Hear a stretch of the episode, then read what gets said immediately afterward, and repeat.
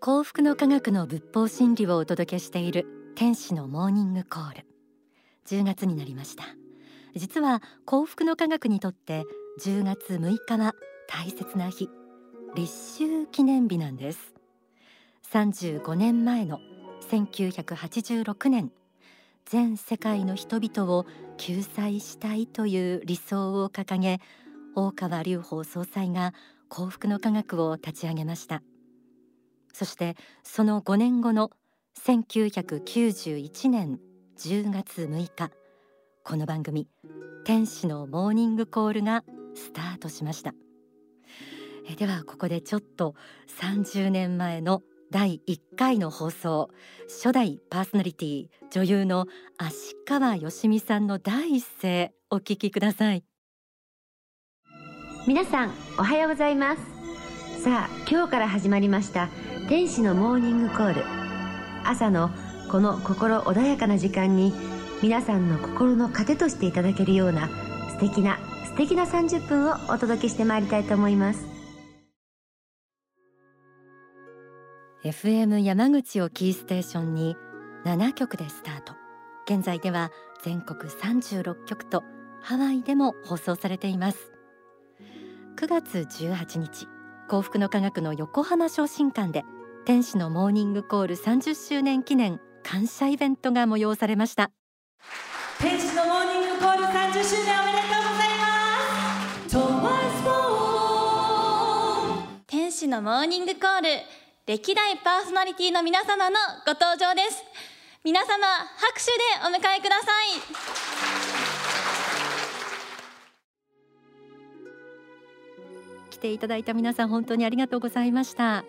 えお聞きのようにコウタさんによる天使のモーニングコールのテーマソングトワイスボーンの披露や続けて行われたのが歴代パーソナリティの皆さんのトークショーでした、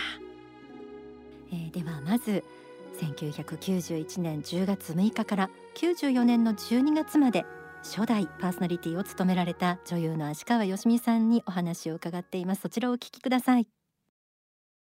早速あのじゃあ初代パーソナリティとしての足川よしみさんにお話を伺っていきたいんですけれども、はい、あのまあ91年の10月6日に放送開始されたということで、はい、で当時は今7曲ってご紹介したんですけどもっとあったところが7曲になって。スタートしたなんて、うん、そうですね。あのやっぱり宗教の番組を FM で流すっていうのが初めての試みだったみたいで、あのいくつかもねもうちょっとあったんでしょうけれども最終的にまあ7曲からスタートという形だったんですけどもそれでまあとりあえず第1回目のその収録日を迎えたんですけれども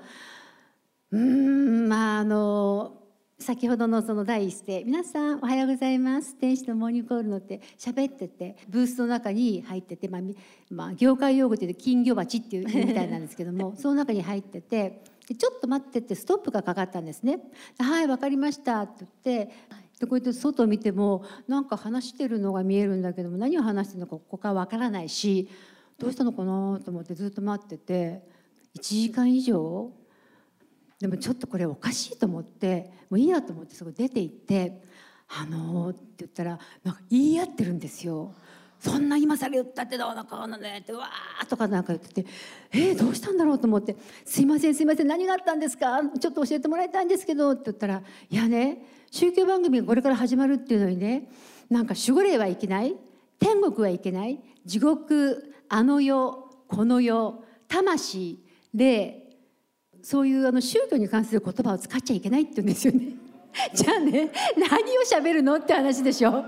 で台本は全部そういうような内容なのに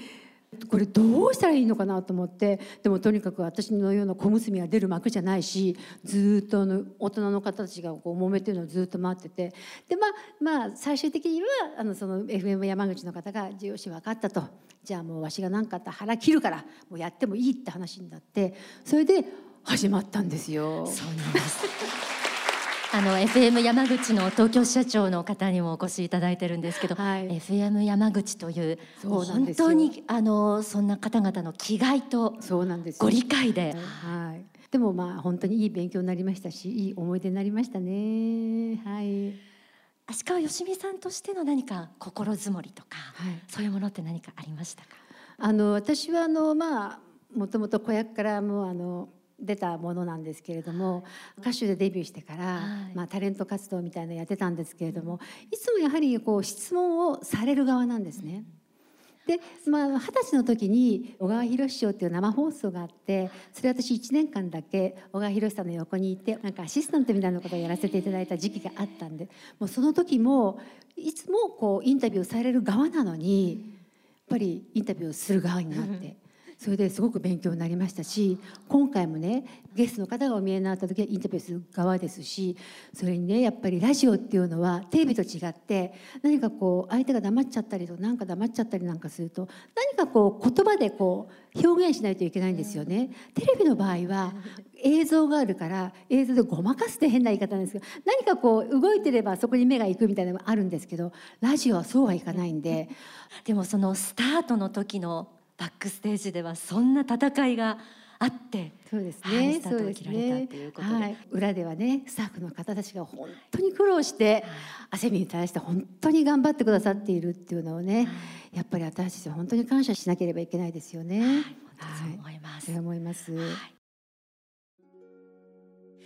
えーテレビや映画で拝見するその足川よしみさんの美しさと切符の良さ本当に聞いていて楽しかったですえー続いて聞いていただくのは2代目のパーソナリティ田中純子さん。95年1月から2000年3月まで務められました。時勢的にいろいろなことがあった時代かなと思います。ね。のあたりのことも教えてください。そうですね。この年それからもうちょっと数年前からですね総裁先生が世の中で常識と思われていることとか当たり前と思われていることに対して本当にそれは正しいのかとですね鉄槌を下したというそういう時代の幕開けだったなという気はします。でまずマスコミに対してなんですけれども本当の正しい報道のありようということを示してくださいましたですからこの放送の中でもやはりいいものがないと比較のしようってないんですよ当時の常識で言うと悪くても仕方がないとかどうせ嘘でしょでみんな受け入れてしまっている体制だったんですよ。そこに対してこんなことを許してはいけないという活動が始まりましてね。で私たちは本当に人々の幸福のためにという放送を続けさせていただきました。でもう一つがですね宗教に対してなんですよ。当時は宗教が問題を起こせば宗教は全部間違っているっていうそういう考え方だったんですよ。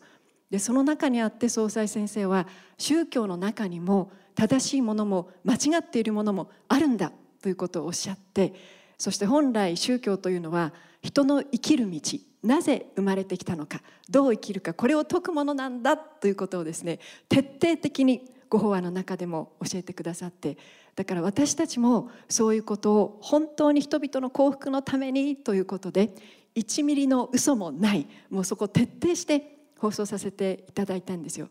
なんかリスナーとのええあの心を通わせるような、エピソードもお持ちということなんありましですけどたありました今もそずっとそうだと思うんですけれどもあの忘れられないお便りっていうのがねある女性が死のうと思ったんだそうです。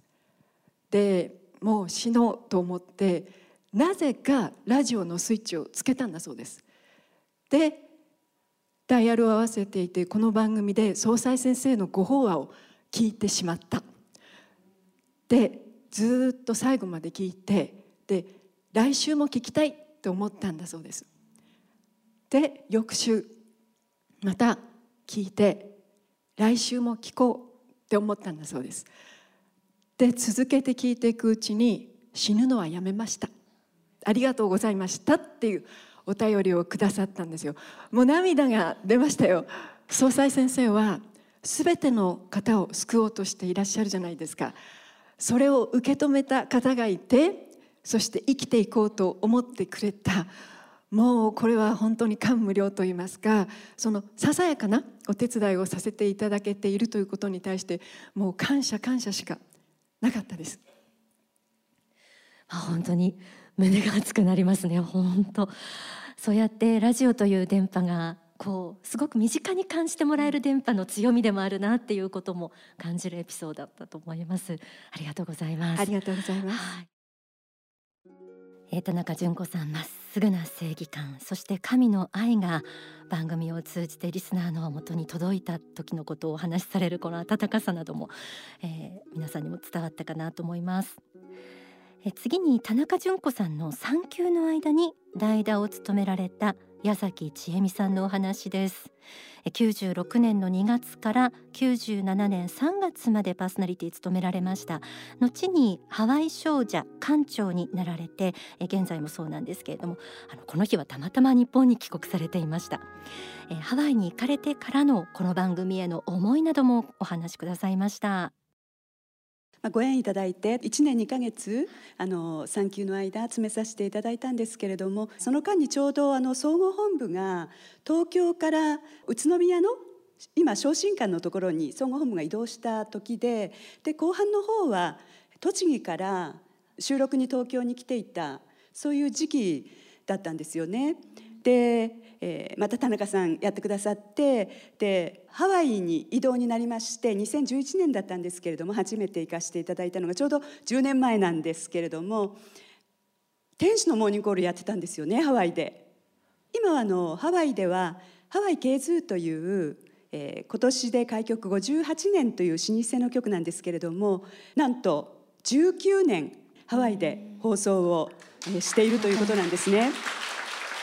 であの19年ということですんで、はいこの「天使のモーニングコール」を聞いてで幸福の科学の信者になって今でも活動している方がすごく多いんですね。で私もあの街に行って例えば月刊誌をあの日本人の人がいるとこお渡ししたりとかそういう場面もあるんですけれども「私天使のモーニングコール聞いてます。私も聞いてます」って感じででお電話とかもあのプレゼントの応募とかでいただくんですけれども「毎週聞いてます」って大体皆さんおっしゃってで図書館で映画をやりますからっていうお知らせとか案内しますと「天使のモーニングコール聞いてきました」っていう方結構いらっしゃりとか。でハワイでは相当根付いてると思います。街で拾った声というか、はい。お伺いすると本当に先生のあのご説法が心の支えになってますとか。この先生のお話を聞かないとどうやって生きていっていいか分かりませんからとか、先生は最近音楽を作っていらっしゃるんですねとか。本当にいろいろ新しい情報まで知っていらっしゃるんですよね。これからこう世界に向けてのビジョンというのが何かおありでしたら教えてください。あのハワイはご存知のように日本人の方日系人の方も大勢住んでいらっしゃいますんで、えーぜひですねあの今本当にこの番組であなたの人生を輝かせるっておっしゃってますけれどもハワイで19年間も毎週毎週聞いていただいている皆さんが大勢いらっしゃいますのでその皆さんが本当にこう使命といいますかねあのこう全世界を幸せに私たちがしていこうって思っていただけるような本当の意味でハワイが地上天国になっていく、えそうしたえー学びそれから気づきをこれからも得ていただきたいなというふうに思ってます。はいありがとうございます日本以外の地にも仏法真理が広がっている様子、え矢崎さんが熱く語ってくださいましたまあ本当に歴代パーソナリティの皆さん大先輩ですが個性が豊かでしたね、えーお話を聞かせていただきながらこの番組の使命のようなもの受け継いでいきたい精神のようなものが明確になった気がします。えーこの後皆さんには大川隆法総裁の説法をお聞きいただきます。会場でも今からお届けするご法は、えー聞いていただきました。信仰からの創造です。ので最終的には人間が霊的な存在魂を持った存在であって霊天上界っていう本当に実在界っていう世界が本当にあってそこには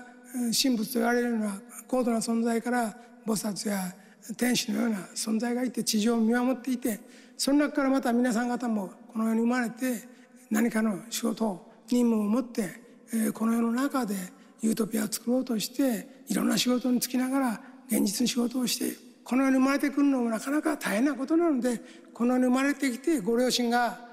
育ててくれてそして大人になって活躍するっていうのはそんなに簡単なことではありません。さらに体が健康でね、えー人も羨むようないろんな仕事についているような方はそれだけ大きな義務を背負っているんだ大勢の人たちを幸せの彼岸に導いていくだけの義務があるんだということを知っていただきたいんです自分自身のミッションというのは何かということをやっぱり感じ取ることが大事で私はこれをやるために今世この地上に生まれたんだっていうことをですねやっぱりそれぞれが思うことが大事であると思うんですよ。だから皆様方がエルカンターレ下昇ということを全世界にお伝えくださって全世界の人たちがもっともっとそれを事実を生きているうちに知ってくだされば世界はもっともっと良くなっていきます。私たちの魂ははるかに長い年月を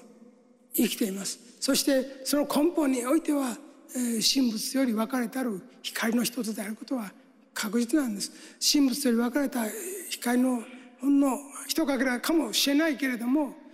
磨けば大きな力を発揮する一かけらであるんです。もっと力をそれはもっと光をそしてもっと繁栄をあなた方が信じている神が本当の神であるならばあなた方の未来に繁栄が開けることを心の底より祈っています。お聞きいただいた説法は書籍秘密の法に収められています。今日は9月18日横浜昇進館で行われた天使のモーニングコール30周年記念公開収録の模様をお届けしました。この日は横浜昇進館の幸福な人生のための祈り祈願祭とのコラボ企画でした。祈りの美しさ少女の磁場、えー、その中でですね天使のモーニングコールを愛してくださっている皆さん番組を支えてくださっている皆さんに見守られながらお届けした、えー、皆さんと一緒に過ごした素晴らしい時間でした。まあ、ここでしか聞けない話ばかりで今日放送したのほんの一部なんですよね。またうん40周年50周年こういうことができたらいいななんて思っています。これからもラジオの前で聞いてくださっている皆さん末永くこの番組愛していただけたらと思いますそしてぜひ仏法真理で幸せになってください。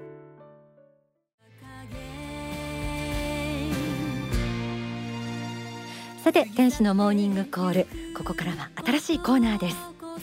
えー、コロナ禍で孤独になりがちな今だからこそ人と人との心のつながりを大事にしたい。そんな思いから人のぬくもり愛を感じたエピソードを綾野さんが歌う曲「愛してますか?」に乗せて紹介するコーナ